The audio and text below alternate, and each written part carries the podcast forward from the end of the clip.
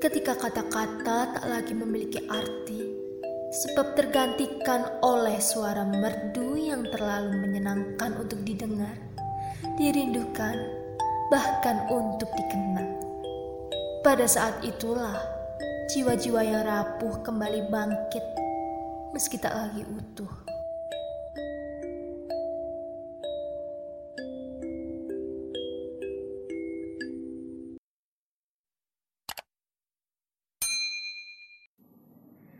Halo teman-teman, gimana nih puasa kalian? Alhamdulillah sudah 10 hari pertama Ramadan kita lewati. Siapa yang puasanya masih penuh? Semoga kita semua nggak ada yang mokel ya. Canda mokel. Oh iya, gimana nih UTS-nya? Udah pada kelar semua kan? Susah nggak? Nggak susah lah ya kalau mau belajar. Aku doain semoga hasil UTS kalian semua memuaskan. Amin. Nggak bosen-bosennya nih PSP Biz Art ngenalin presenter baru di setiap episodenya.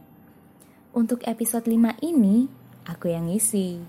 Kenalan dulu yuk.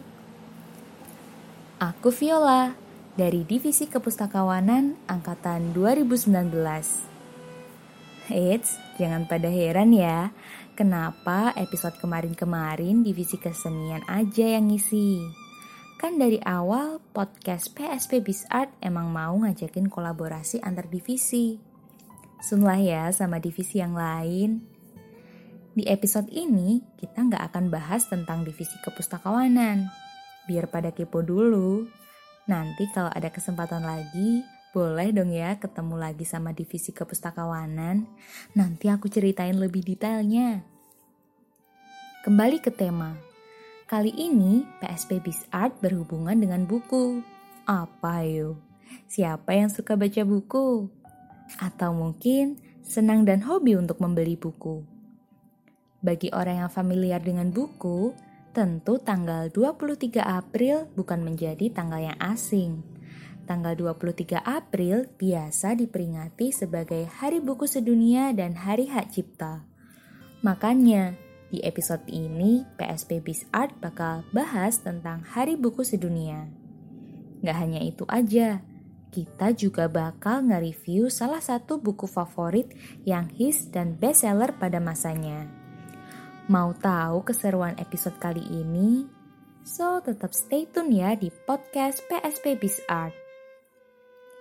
FYI, tanggal 23 April ditetapkan sebagai Hari Buku Sedunia dan Hak Cipta Dunia pada konferensi umum UNESCO yang diadakan di Paris tahun 1995. Hari Buku Sedunia dan Hari Hak Cipta dirayakan di seluruh dunia untuk mengenali ruang lingkup buku sebagai penghubung masa lalu dan masa depan serta menjadi jembatan budaya dan generasi.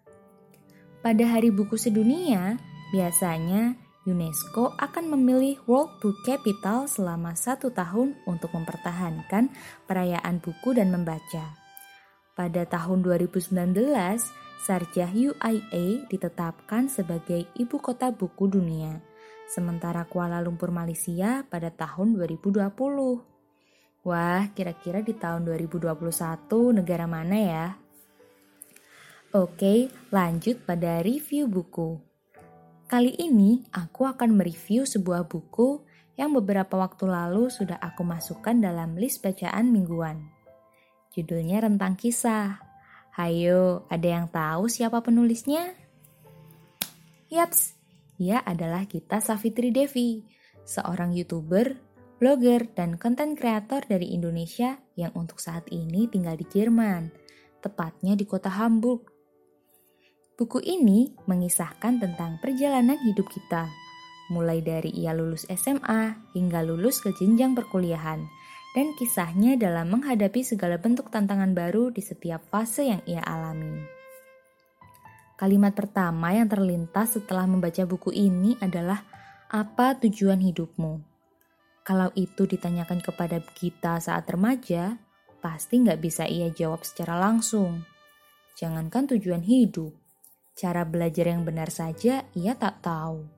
Setiap hari ia ke sekolah lebih suka bertemu teman-teman dan bermain kartu. ia nggak tahu apa yang menjadi passionnya. Ia sekedar menjalani apa yang ibunya pilihkan untuknya, termasuk melanjutkan kuliah di Jerman. Tentunya bukan keputusan yang mudah untuk hidup mandiri di negara baru. Selama tujuh tahun tinggal di Jerman, banyak kendala yang kita alami.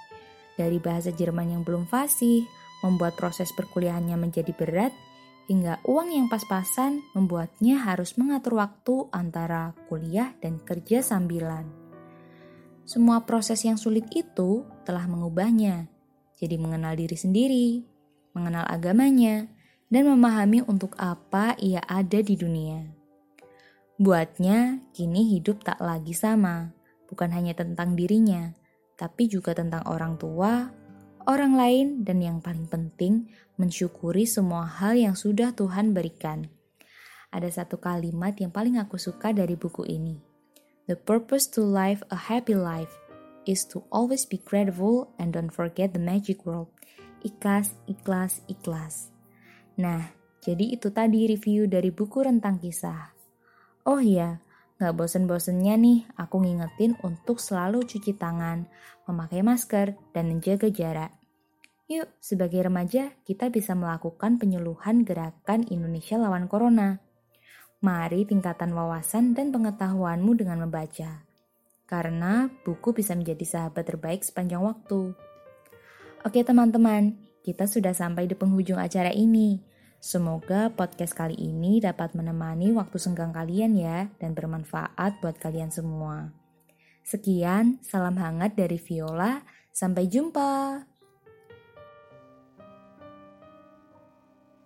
Hmm, kira-kira episode selanjutnya apa ya?